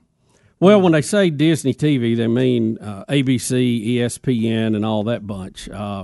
Yeah, well, revenues have suffered in some of that, especially ESPN. We all know that. Sure. We saw the boss the other day. Said, look, we got off the page. We started doing politics. Yeah, not good. And plus, it's highly competitive with trying to get viewers these days. Viewers can see so much. Like, was it you said yesterday, if you – 4 years. If you look at everything on Netflix right now, just and binge watch around the clock, you can do it for 4 years. Now, Greg, you told me, and I was shocked by this yesterday, is now TV's kind of taking us over into Netflix and the competition for Disney viewers, that they still have a large part of their business is still people who get a DVD in the mail. Now, I heard this from another. Like I don't know unless they were wrong, but I heard them. I forget who it was another show. And they were talking about that because this particular person said, yeah, I still get the movies in the mail and all that, and they still claim it's not the majority of their business, but it's a big part. It's still a big – because what you get, like the guy asked the other guy, he said, why don't you just wait? He said, no, they don't offer the same movies. They offer more updated movies if you rent them, you know, that come to your house as opposed to on Netflix. Really? Yeah. Wow. It's not the same. I would not have thought that anybody was choosing that option anymore. Yeah. And it comes on DVD. I guess. Or maybe now it comes down on a link. I don't know. But, yeah. I mean, but you can still rent the movie instead of – just like they originally did. Yeah, I got you. Yeah. I would think they would do that on some kind of video on demand service. It may be something, but he said – but this, he just said the old school whatever deal. Well, because I know what we do at the house now. If we're looking for something to watch, we will always start – I don't know why, but we start with Apple TV, and we see if they have it. Yeah. And if they don't, or we don't see anything there, we'll go to Netflix. Then we'll look around there. Yeah. Then we'll go to Amazon Prime, Hulu, or whatever. We'll look around there a little bit. I mean, it's really they've just become like you scanning channels. Yeah, it is. Yeah, looking for something to watch. And it looks good. I mean, if you've got a good 4K TV and you're using Apple TV 4K, I mean, it doesn't get much better. You know? No. You know they're working on 8K right now. God, 4 looks weird enough. Yeah, working on 8. I feel bad for the people on TV or on these in these films when they get a one of these 4D TVs and 4D because you can see every flaw they have. Oh yeah, I mean, it's like you're just sitting in the room watching them act in front of you. I know. Yeah, it's kind of weird. Kind of weird. It is. I'm like, wow, your face is shining. Somebody should have done something. Powder 2-3. Right. Did nobody see that pimple? I see that clearly. I feel sorry for people that can see us in HD, much less the other. Who wouldn't want to see this in HD? I mean, how about this? Now. Let me tell you what HD was not designed for is us. Walter in Huntsville. Walter, go ahead. Yes. Good morning, gentlemen. How are you all today? Good. Walter. All right. I was just calling just to let you know that they did announce that they are doing a Galaxy's Edge at Disney World that will be opening up in August. Oh, okay. Well, that makes sense. Yeah, I would think you got to have different attractions to it or whatever. You got to have it over at Disney World. That's going to be the umbrella it's all under. Yeah, you got to have it over at Disney World too. That's just too big over there. Yeah. All right. Yeah, so they got one there as well. Yep. It's been a long time since I've been to a Disney property, and by the grace of God, I know. It looks great on TV. I keep thinking, though, man, there could be grandkids out there somewhere. It may not be over. Yeah. It's not over, buddy. Hey, you want to go with us with the kids to Disney World? Do I have a choice? Top of the hour. Rick and Bubba, Rick and Bubba.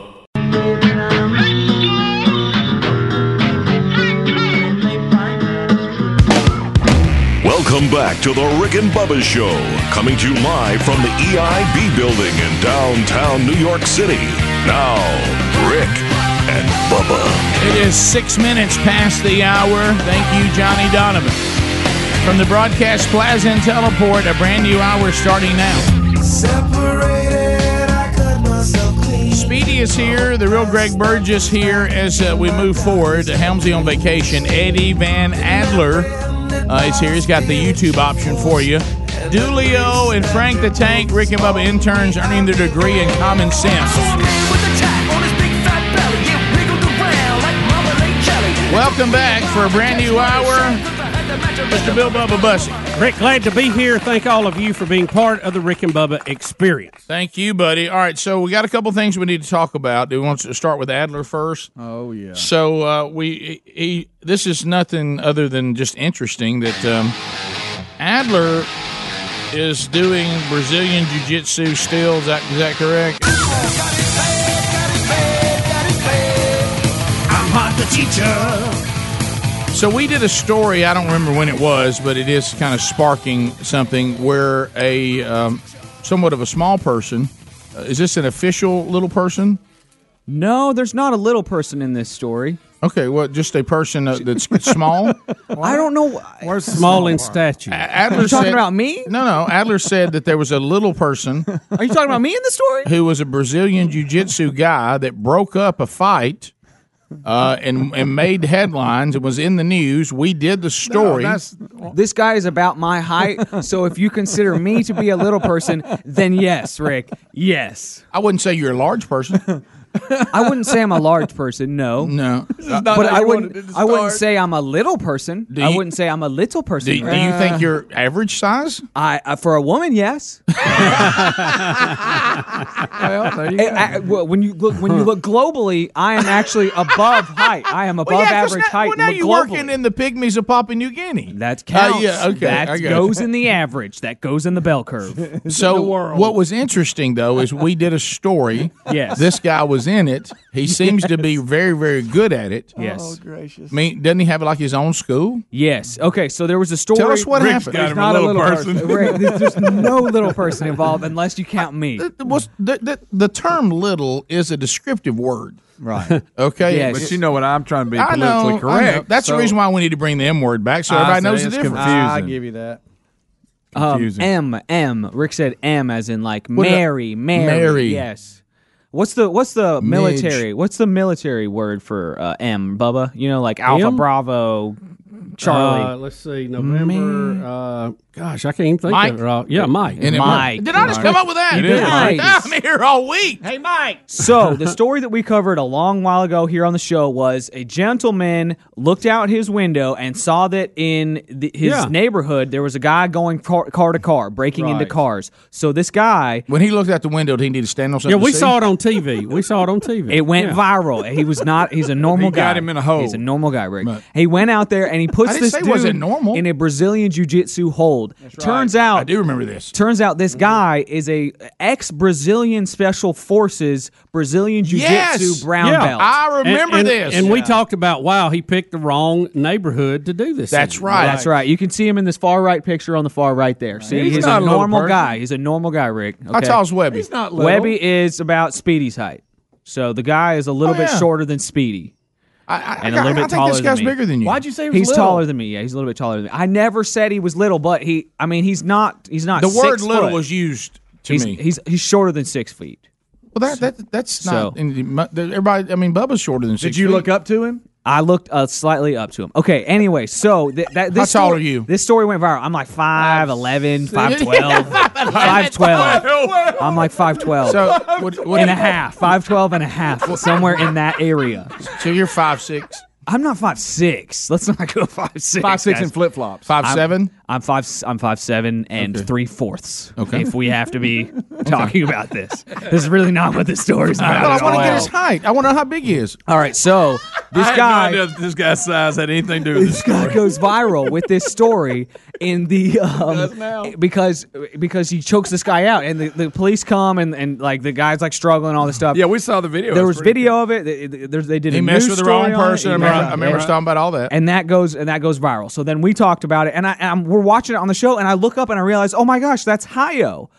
That's his name, Hayo. It's actually spelled because in Brazilian, in Portuguese, hey, Hayo. Or if he tells you something surprising, you go, oh, Hayo. Greg, you sure? I keep doing this little stuff. Hayo, Hayo, off to work we go. Greg, I don't know where you're. That's high ho, Rick. Oh, that's high ho. Oh, it's Hayo. Go. So this guy, he has his own Rick Brazilian... Rick wants a midget in this story. He has his own Brazilian... I got to tell you, I've lost interest in it because I thought that's what it was. Anyway. He has his own Brazilian Jiu-Jitsu Academy. It's called Ground Stripe Grappling. It's in Columbiana, Alabama. He's an ex-Brazilian Special Forces dude. This guy is serious. He's bad news. Is it a little club? He is serious. I'm sorry. All right, he's your height. I got to stress that to you, Speedy. So he's not in your school. We saw a story on him. Yes. And you recognize him because inside the Brazilian Jiu-Jitsu circles, he's a big deal. He comes to Lionheart and because he is a very, very, very good brown belt, and Webby, my instructor, is a black belt. And so just for practice, just to get better, Hayo will come to Lionheart Jiu-Jitsu to go against Webby, and they go at it. It's crazy. How did you end up with him? time. So at Lionheart, a good bit, Hayo will be at Lionheart. Well, normally Hayo is going against blue, purple, black belts. That range. Yeah. I'm still a white belt. I don't see color, but I understand what you're saying. Hayo right. Filler away. I'm still a white belt. My jiu-jitsu sucks. Okay, let's just be clear. Wait all right, minute. And that's good. That's a good attitude for me to have because I'm always pushing. I'm always pushing. You don't kick doors. I'm always pushing, Greg. You don't kick doors open and go, I want Hayo. Right? No, I don't do that. No, Rick. He's normally wrestling the women. So remember? 2 nights ago, Adler's in the female division. 2 nights ago, where he's normal size. We're lined up. Well above average. After that's right, above. You heard. Stats don't lie. Numbers. He don't got lie. A medal. So we're standing Did you say, up there. Hayo, you big. Why would I say that's not talk like Tonto? So I'm standing there, and Webby's pairing people up. All right, you go with you. And generally it's similar size, similar skill. But every once in a while you get paired up with somebody that's much better than you. That was the situation. I get paired up with this Brazilian jiu-jitsu ex-special forces just killing machine guy. Did you hear him when they said it go? Did you do that? And you're bigger than woman. I've known this guy for a long time, and he's like, I'll go with you. And now you're doing an accent. Okay. Well, that's because he picked me. I was actually impersonating him. This guy is actually Brazilian. He's from Brazil. He grew up in the slums of Brazil. His life is so much harder than any. He probably made all that. It's not harder now. He's in Columbiana. Well, now he's here. But growing up, he had a harder life than I can imagine anybody that we know. I'd love to live in Columbiana. So I'm looking at him, and he forgets my name, and he's just like, I'm just going to call you Samson. And I was just like, I'll call you Crooked Man. Okay. All right. Cool, I'll call you Chickmate. And then I nervously, because I'm like, wait a second, this is real. I'm about to go against this guy for 6 minutes. This is going to be terrible. And I'm like, don't cut my hair. Samson. And he didn't laugh. He did not laugh. He's like, this is not a joke, man. And like, basically, the look he gave. And I'm just like, I'm going to choke you out so fast. Oh my gosh. And in my mind, I'm just like, oh man, I hope he hasn't had a bad day or like somebody didn't get cut off in traffic on the way here, because he really could make this very, very, very sad, bad time for me. Probably not the kind of guy who says, I'm not going to give my best today. No. Right. No. So. No, he actually did have to hold off. At one point, he had me flat on the ground. Where's the video, please? And I'm just trying to curl up into a ball. Like, that would be a better situation than I'm flat on my chest, on the ground. And I'm trying to get up. I try to go up. Try to go forward. Try to go left. Try to go right. And I cannot get up. I can't breathe either because of the amount of constant pressure. It's like they learn how to surf on people. I know that sounds weird, but you just learn how to. And they go one way, you go the other. And you can't get up. I can't breathe. I can't get up. I feel like I'm getting tortured, like in a torture rack, like in those old school dungeons. Did you try to say his name? Hayo, help me. Did you catch him like looking at his watch? Well, you know what I'm saying? Like, no, I'm serious. I could not get up, and I realized I don't think he's using his hands. I think he's just using all knees on my back, knees and shins on my back, and I'm just like, this is ridiculous. He was probably looking at his phone. And in jiu-jitsu, you're not supposed to make noise. In jiu-jitsu, you're not supposed to. You're not supposed to. Greg, you remember when he shamed Webby by making noise? So I'm trying not to do that kind of stuff, but it's to the point where I'm getting smashed so bad, I'm like, uncontrollable noises. And so it's like no noise. 4.5 minutes go by, and I'm just like, this is torture. I feel like I'm being run over by a steamroller. He finally starts using his hands, I think, at this point, and he starts going for the choke around my neck, and before it's even sunk in, I'm just... You tapped out. Just tapped out. Can I ask this question? Come out jiu-jitsu, guys. Yeah, can I say this? Is it? Yeah, we know. Everybody knows. No, I mean, say if they just joined us. I didn't know you had to be silent.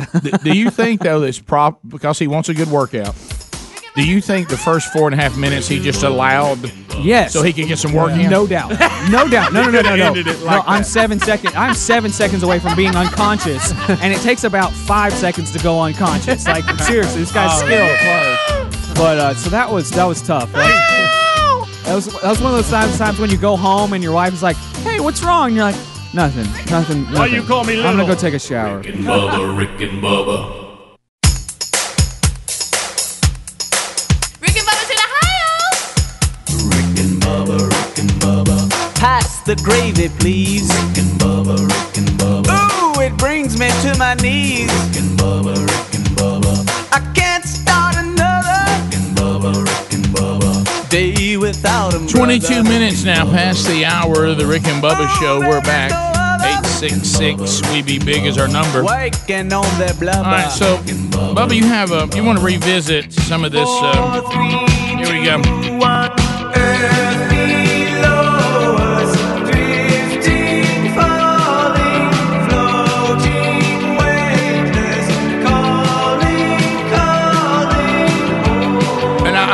I'm really surprised you're revisiting this topic because it gets very frustrating. Is there any way we can talk about this with you not mentioning Flat Earth? Yeah, I think so. Okay, I just think so. Okay, you know, okay. Always trying to figure out. And, Rick, you know I love when mysteries are solved. Yeah, oh, sure. You know, we have a lot of mysteries. And, you know, for every mystery, there's an answer that's right. somewhere. Well, I'll tell you what I need to know is what you knew and when you knew it. That's right. That's what I always want to know. When did it start? Right. Well, I know for the conspiracy folks that we never landed on the moon, they always point to this mysterious footage that they said this shows the moon landing was faked. It was shot in California out in the desert, and they did all this stuff. And, you know, this person worked on it, and they bring them forward. And, you know, there's some Hollywood directors involved and all this stuff. And they said, that's where we were. We never landed on the moon. Right. Well, I was looking on an unrelated topic about something and came across a documentary on the moon and was piecing together two or three things, looking for an answer to something else. And what I came across was, you know, when you try to think about things in today's standards, it's hard to understand where we were in 1969 technology-wise. And the fact that when they were attempting to go to the moon, it had never been done. And not only NASA, but the president, our country, the government as a whole, had to have all these scenarios covered. What if they had crashed landing on the moon? What if they could not get off? What were they going to do? What were they going to say?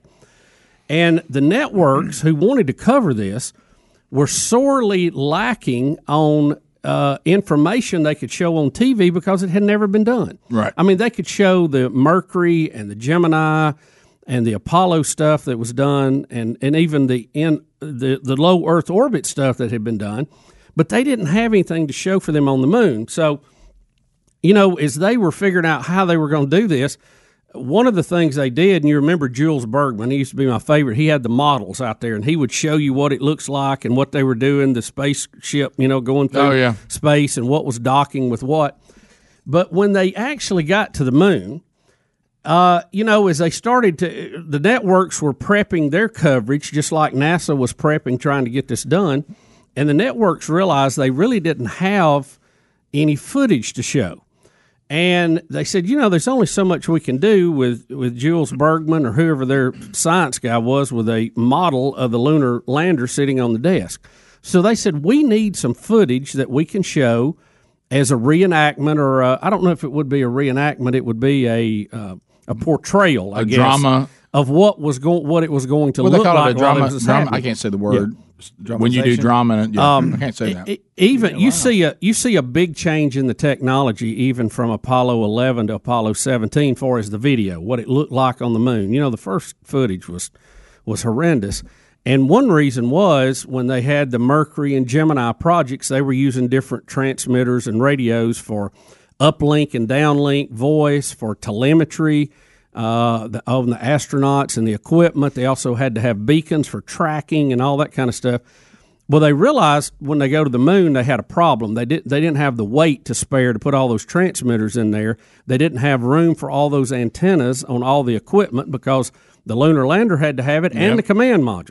Yep. So what they decided to do was to go to a high-frequency pipe, if you would. It was going to be 2.2 gigahertz S-band, and then put all the signals inside a signal. And that was going to solve the problem because they had to have one antenna, one transmitter. The antennas could be smaller because of the higher frequency, even though they had less gain coming and more loss in the signal. But they could do more with it at that distance. So that's what they decided to do. But the problem, again, for the networks covering it was they didn't have anything to show. And they said, well, we're going to be sitting here for sometimes hours on end with people describing what's going on, but we need something more visual. So I ran across a story where they said that a couple of the networks had actually hired some footage to be shot One was in a studio, one was in the desert, where they were going to act out what this was going to look like so they could show it, and they could put the title under it. This is, I wouldn't say reenactment, but what would you say? The word we're looking for is that drama word that I can't say. You know what, a portrayal? Dramatization? Dramatization of what's going on, or what. I don't know how they would. I don't know what they would call it in 1969. So anyway. That's what they put under it now. If you're watching a murder mystery and they've got actors reenacting the murder, what happened, they will tell you underneath this is a dramatization of what really happened with actors. You can't. Yeah, that's not that hard. You can't find a story that outlines all of this that was done, but you can find different stories where the networks were trying to figure out how they could. They kept going, we're TV. We got to have pictures. We got to show people something. So we got the radio reporters.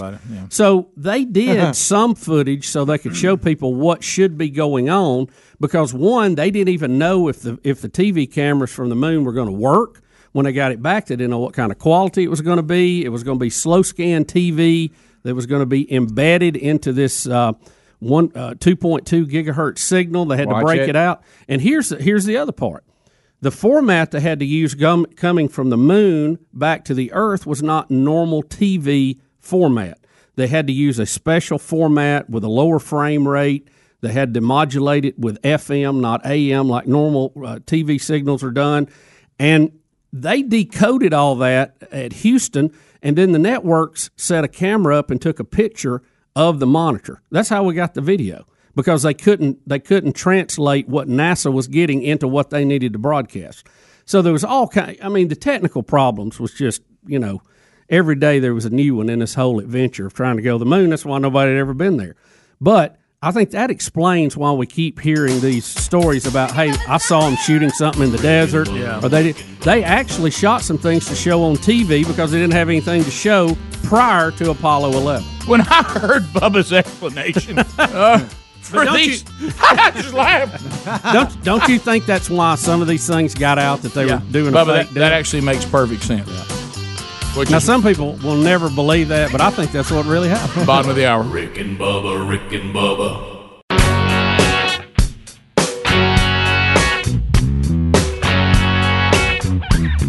You're listening to The Rick and Bubba Show, the two sexiest fat men alive. 35 minutes now past the hour. 866 We Be Big is a number to be part of the program. I remember feeling like this.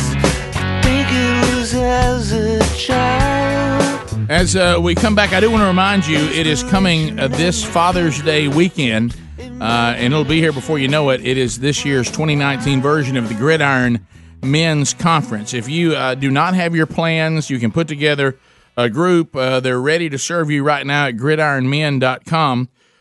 Tony Evans will be there this year. Dr. Tony Evans, Josh Turner, country music singer-songwriter, James Merritt, pastor out of Atlanta, Michael Jr., Funny Man, Jake Olson, we interviewed here on the program, Phil Waldrop also will be speaking.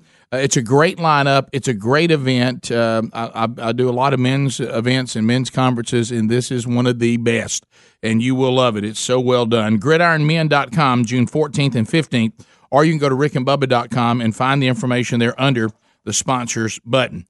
Now, this is kind of a tough video to watch here. And again, I'm not sure. Can I just tell everyone, no matter how upset you may be, no matter how, whatever the topic you may be attempting to draw attention to, can we please rule out the option of I'm going to set myself on fire? Yeah, I never thought that was a good protest move, Rick. I really didn't. No, it's not. Make signs, do chants, march. Set myself on fire. I'm scratching that one. Can we name a time? And I think this is important. Remember, we talked about this about if we're not getting the end result that we are desiring, then that plan should be ruled out. Do we agree with that? Yep. So, has there ever been a time that somebody said, "You know what? We were against you. We did not want to do what you want us to do, but that day you set yourself on fire, we changed our mind." Has it ever worked? I mean, has it ever been effective? We had you kind of as a screwball. After that, we saw your passion. We're all in. Yeah. We realized you're just trying to bring your point of view to the table. I don't think so. It's very bad. This guy gets on fire and walks around the White House lawn, right? Yeah. Is he inside the fencing? No. It's the lawn outside the White House, but it's close to the White House. He's an unidentified man that set himself on fire. It burned 85% of his body. Oh, my goodness. Before U.S. Secret Service staff was able to get to him with a fire extinguisher and put out the blaze. Oh, boy. He was seen walking engulfed in flames with tourists and others just around that area. Wow. And as the video states here, before we play it, it is graphic, so there is a warning there on this. But this is from some folks that saw the activity going on and quickly. So that's him? Yes, that's him. They're standing on the lawn just on fire. His entire body lit. Is there any clarity on what he's trying to bring attention? No, he's got a USA shirt on. Yeah, I saw the close-up picture of him. Here comes the U.S. Secret Service with the fire extinguisher, and then here comes, it looks like the police are pulling up. Yeah. And they're trying to put him out. That's one view, and I'm going to come out of this, and I'm going to go back to another view from the intersection close to where this happened as well. Let me see if I can get that pulled up. Here we go. This is another view coming from the intersection, again, where somebody just saw what was going on. Right. And they move here past a bus. But you can see in the background the flames are going. They're trying to figure out what in the world is happening. And they try to zoom in here a little bit, and you can kind of get a better idea. But you can see there in the distance. Well, so it is official though that he set himself on fire on purpose. Yeah. It wasn't something that went bad. Mm-mm. Yeah. According to the story, it says unidentified man. Now that's when we printed this story a couple of hours ago. Since then, there could be an update, but. Yeah, I see. He's actually a pretty long way from the White House. That's a big old lawn. I mean, yeah. It's a big open ground. That's real popular. I'm trying not to make light of this, but no pun intended, but he could have gotten a little closer. Yeah. I mean, it's not – I mean, if you're going to set yourself on fire, you want to get a front row view, don't you? You'd probably want to get as close as you could. I mean, you're now 80% burned and clinging to life, and somebody said, I got to tell you, you weren't that far off the road. Yeah. I saw that picture there in the story. And you can clearly see the USA shirt. Yeah. But again, I know that we don't want to promote this, but I have to ask. We don't even know why we're on fire, right? We don't even know what the protest was about. Point, no, not at this point. Okay, but you can clearly see the.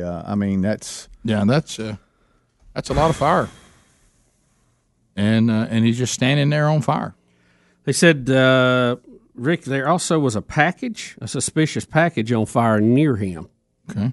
So they didn't know what was going on. Look at that view. I know. That's what in the world?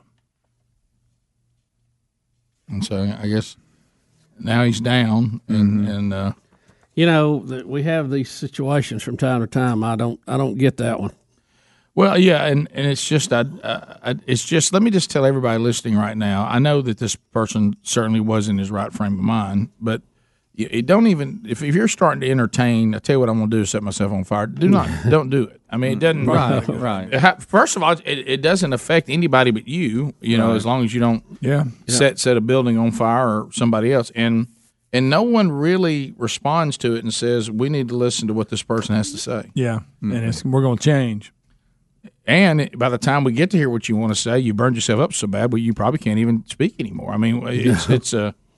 I don't. It has so many flaws in the strategy. So many. Yeah. So let's see if we can avoid that. It says here, and did y'all? Did I don't know if y'all talked about this? Did y'all talk about the fact he was wearing a protective suit? Did y'all? No, I didn't know that. No. It says he was standing upright, which we saw before the Secret Service staff got to him. Amid reports that he was wearing a protective suit, which would have given him some protection from the flames. He suffered burns to 85% of his body, which we talked about, and there was a suspicious package, which Bubba talked about, on fire near him, which was also put out. He was transported to the hospital with life-threatening injuries. and it says more than 70 officers came to the scene to make sure that nothing else was going on. Do you think that he thought that he was wearing a suit like a stuntman would wear when they catch themselves on fire, and he miscalculated how much fire was going to actually affect him? I don't know. I can't wait for more information on this. Yeah, we'll have another story on this story coming up in the next few days. Clue up a lot of it. Yeah, other stories today. Now, this one never happened to me in school, but I bet I had teachers that wanted to do this. But there's an allegation now with a Florida teacher, and we have a mama who's very upset. And she said that her child's homework was unacceptable to the teacher and received no credit, but what they're alleging, and they're showing us a picture of it, unless they wrote it on there themselves. Right. Mm-hmm. And, the teacher needs to have their day as well. But the allegation is from the student's mother, Melinda Smith, and this is in Panama City, that the teacher wrote above the assignment, WTF is this, absolutely no credit. Now, I've probably had teachers that wanted to write that on my paper. Right. I just don't know. I still believe there's probably some professionalism there that wouldn't allow that. Right. Probably. This is not what you're looking for from a teacher. Or you never know. These things become so, like anything that's grotesque or wrong or dark. If you make them normal enough, people become numb to them and they forget what we're even talking about. Right. Yeah. And I'm not making excuses for the teacher if he or she wrote this, but this has become so popular on social media and stuff like that it's possible this teacher doesn't even realize what you're saying. It's become its own slang with these three letters, and it's not good. But the mom is furious. Now, let me say this, and I do not know the truth, and we will see. Everybody needs to have their time to explain themselves. But would it be an idea that would have crossed my mind? Because I know my mama is going to go crazy when I come home with no credit. Mm-hmm. If I take a red pen and put WTF, is this, no credit, my mama's going to become more focused on the teacher than the fact that I didn't do what the teacher asked me to do. Right. At least I bought time and caused some confusion. I have caused a diversion here. Yep. Now, you have to be careful because everybody's going to eventually talk. But in the moment, and it did work, the mama is no longer talking about the fact that their kid didn't get the assignment done. Right. She's talking about what that teacher wrote on my baby's paper. Mm-hmm. And so if the student was wise enough to think of that and forge this, I'm not trying to condone it, but one day he's bought us some time. You're eventually going to run out. Well, one day they're going to be successful working for the government, I'll tell you that. Right. So we'll be back. 15 minutes to the top. Any headlines that we missed, your phone calls, lines are all available right now. And there's old Frank the Tank. Oh, Tank, I'll take you. I'll line you up and get you ready to talk. We'll say hello to our guests in the golden ticket seats, and then we'll wrap this hour up. Check our website, Rick and Bubba, spell out the word and.com. If you haven't shopped at the Rick and Bubba store, got some clearance items that you'll love. Rick and Bubba, Rick and Bubba.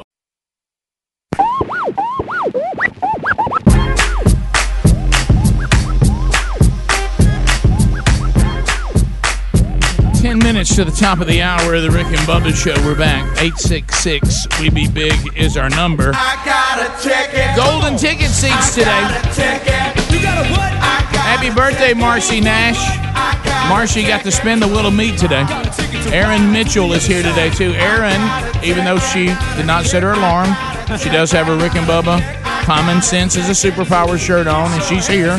She's actually apologized to Big Boy. Everything's fine. Also, we have Jack, Mac, along with Lori Mac. There. There's the Mac attack here today. Also, we say hello to Skylar Montgomery, Wendy Wilkerson, and Sam Wilkerson, also here in the golden ticket seats. They take home with them today a Rick and Bubba double CD. They also pick up a couple of coffees of the month from BuzzBox Coffee. With a few days left in May, you can still get the dark roast of Papua New Guinea. It's a new one you can try. And then I also handed out a few of the June coffees of the month that I'll tell you about coming up when June gets here. These are coffees that are not normally available to subscribers or those of you that love the BuzzBox coffee. So we try some new flavors, see how you like them, get some feedback. So enjoy that coffee of the month, and then we'll have a new one in June. 10% of every cup of BuzzBox coffee goes to the Bronner Burgess Memorial Fund. So, Bubba, we have a few stories out there still today, a couple of them involving these ongoing abortion laws. This is really interesting in Louisiana, and those of you that are listening in Louisiana probably can shed some light on this. We've got a couple of Democrats that have, are part of putting together another heartbeat abortion ban, this now in Louisiana. These are popping up all over the country right now. Of course, the one in Alabama, the one that's getting the most attention because it will likely find its way to the Supreme Court and take on Roe versus Wade. But the governor, who's a Democrat, is expected to sign. It says he will buck the national party establishment and sign the measure into law. Another Democrat sponsored the bill. So this is talking about what they're saying in Louisiana, party, Republican or Democrat. It really, if there's one place they're on the same page, it's in the pro-life culture of Louisiana. Even among Democrats. Yeah, how about that? So anyway, that's interesting. So that one's being discussed in response to some of this that's going on. You know, Georgia's also has been in the news, and the Disney CEO Bob Iger is saying that, you know, this is the thing now when all the elite entertainment libs begin to threaten you with their money. Now, there's one thing that Bob Iger is not telling you when he says that Disney would have a hard time continuing to film in Georgia if Georgia passes the heartbeat bill and gets it all the way through. But one thing that Big Bob is ignoring, there's a reason you went to Georgia to begin with, and that is it's too expensive to keep doing this stuff in California. Right. And that's why people are leaving California. That's why Tyler Perry is in Atlanta and many others are in Georgia, because Georgia is set up to be a better profit place to shoot TV and movies, because you don't have all the burdensome taxes and fees and everything else. So I would say to Bob Iger, so if you want to stay in California and lose money, then go right ahead.